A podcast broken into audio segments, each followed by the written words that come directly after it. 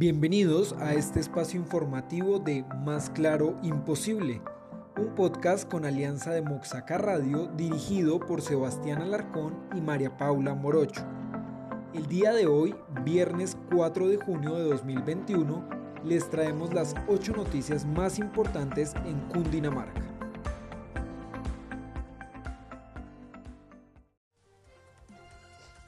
Incendian sede de desarrollo social de Facatativa, Cundinamarca.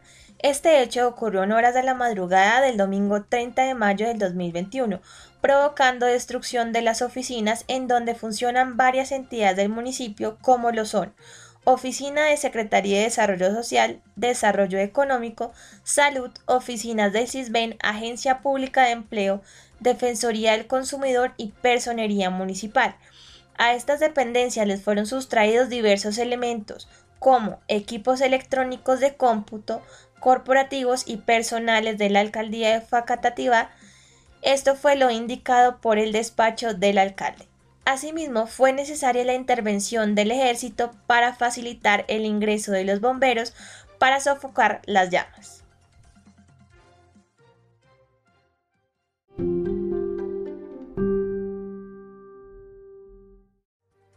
Fusagasugüeño a la Dirección Regional del SENA en Cundinamarca. Zootecnista de la Universidad de Cundinamarca y luego de ejercer la posición como subdirector del Centro Agroecológico y Empresarial de Fusagasugá, Jimmy Maldonado Novoa pasó a ocupar el nuevo cargo en el departamento. Llegó al cargo mediante concurso meritocrático público y abierto para manejar seis centros del Servicio Nacional de Aprendizaje en Cundinamarca Chía, Girardot, Fusagasugá, Mosquera, Soacha y Villeta. Bajo su cargo también permanecerán 25 subsedes que ofrecen los diferentes servicios de formación, empleo y emprendimiento en los 116 municipios del departamento. Maldonado Novoa es especialista en gestión pública, egresado de la Escuela Superior de Administración Pública ESAP y magíster en Administración de Organizaciones de la Universidad Nacional Abierta y a Distancia.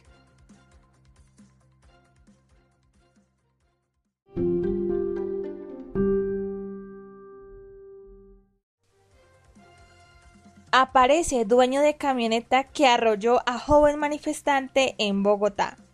Luego de que ayer miércoles 2 de junio del 2021 se conociera el escándalo hecho donde se vio como una camioneta de alta gama arrolla a una mujer en el sector de héroes de Bogotá, en medio de las manifestaciones hoy apareció el dueño del vehículo. El sujeto, quien se identificó como Henry Cárdenas, presidente de la Federación Nacional de Transportes de Carga, manifestó que él no era quien conducía la camioneta negra Porsche Cayenne de placas JLR175. El vehículo implicado en el hecho era manejado por su padre, un adulto mayor de 75 años, quien al parecer se dirigía a una cita médica.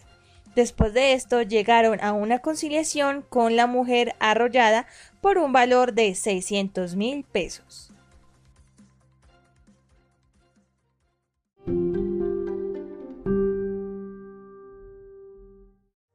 Impulsan más mujer, más ciencia, más equidad en Cundinamarca.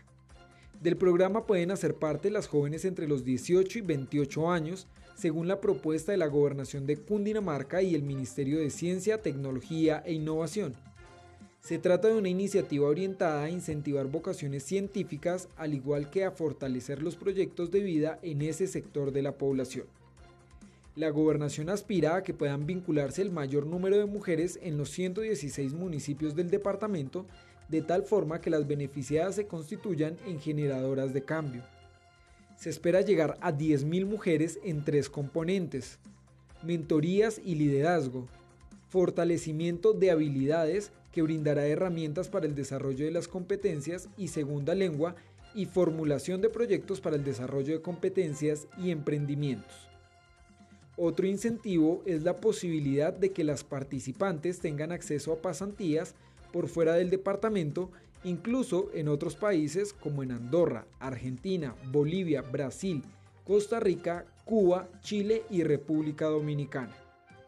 También podrán acceder al mismo complemento académico en Ecuador, El Salvador, España, Guatemala, Guinea Ecuatorial, Honduras, México, Nicaragua, Panamá, Paraguay, Perú, Portugal, Uruguay y Venezuela.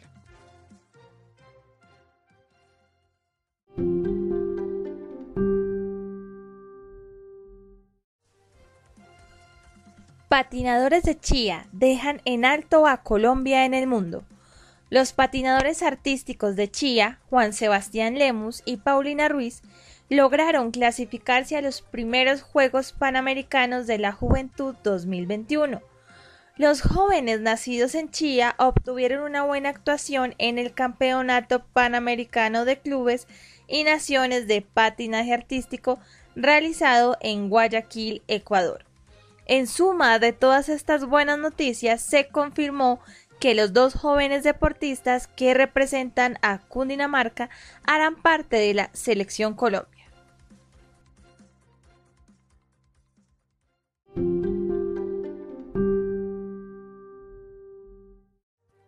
Alcalde de Zipaquirá radicó al Consejo polémico proyecto de alumbrado en el marco de la instalación del segundo periodo de sesiones ordinarias del Consejo Municipal de Zipaquirá, el alcalde Wilson García presentó nuevamente el polémico proyecto de acuerdo para renovar el alumbrado público.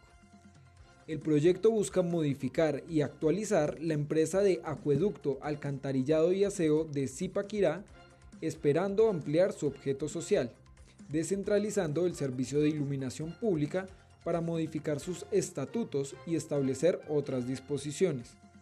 A través de estos cambios se espera establecer nuevas disposiciones para renovar el alumbrado público de Zipaquirá. Cabe recordar que este mismo proyecto en el primer periodo de sesiones del Consejo fue propuesto por la alcaldía, pero archivado por la Comisión Segunda. El polémico proyecto tenía indicios de privatización.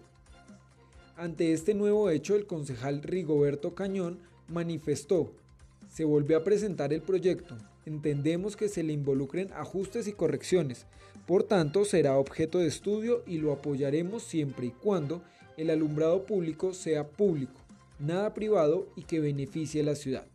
En la anterior oportunidad, en la administración, operación y mantenimiento habían vacíos y podría ser privatizado por medio de la tercerización.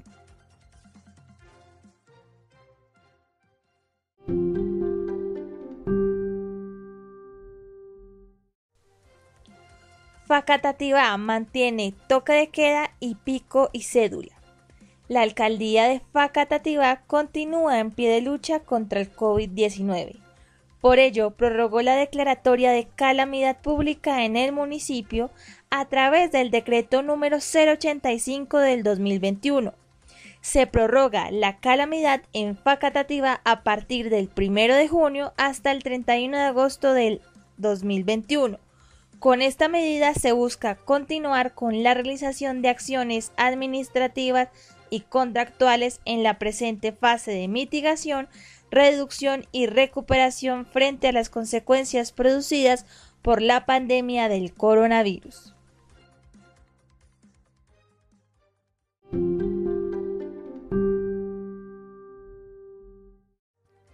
Alcaldes de Zipaquirá, Cundinamarca y seis ciudades más investiga la Procuraduría. En total mantiene 154 acciones disciplinarias, incluyendo congresistas, concejales, funcionarios públicos de diverso nivel e integrantes de la Policía Nacional. Por ahora avanza en la recolección de pruebas en 17 actuaciones disciplinarias contra funcionarios públicos de elección popular. Al respecto, la Procuraduría entregó el siguiente balance se adelantan 127 actuaciones disciplinarias contra funcionarios de la fuerza pública con ocasión de sus intervenciones en los actos de protesta. De estas, tres son investigaciones disciplinarias y las demás son indagaciones preliminares. 10 expedientes contra otros funcionarios públicos, entre ellos, investigación disciplinaria contra una funcionaria de la Defensoría del Pueblo por presunta obstrucción de procedimiento de policía, y una indagación al gerente del Hospital San Joaquín del municipio de Nariño, Antioquia, por manifestaciones públicas contra los manifestantes. 17 actuaciones se adelantan contra funcionarios públicos de elección popular por posible incumplimiento de sus deberes o extralimitación en el ejercicio de sus funciones, detalladas así. Tres congresistas son investigados disciplinariamente, dos miembros del Senado y una integrante de la Cámara de Representantes. Siete alcaldes, Cartagena, Pasto, Pereira, Neiva y Villavicencio, con cinco indagaciones preliminares, y Paipa y Zipaquirá con investigaciones disciplinarias. Una indagación preliminar al gobernador del Magdalena y seis concejales en La Tebaida, Quindío, Ibagué, Lima, Bogotá, Río Sucio, Caldas, Girón, Santander y Guarné, Antioquia, todos en indagación preliminar. Los esperamos en nuestro próximo espacio informativo todos los lunes, miércoles y viernes. Y no olviden seguirnos en nuestras redes sociales en Instagram como arroba imposible podcast, también en Spotify como más claro imposible y a través de www.moxacaradio.com.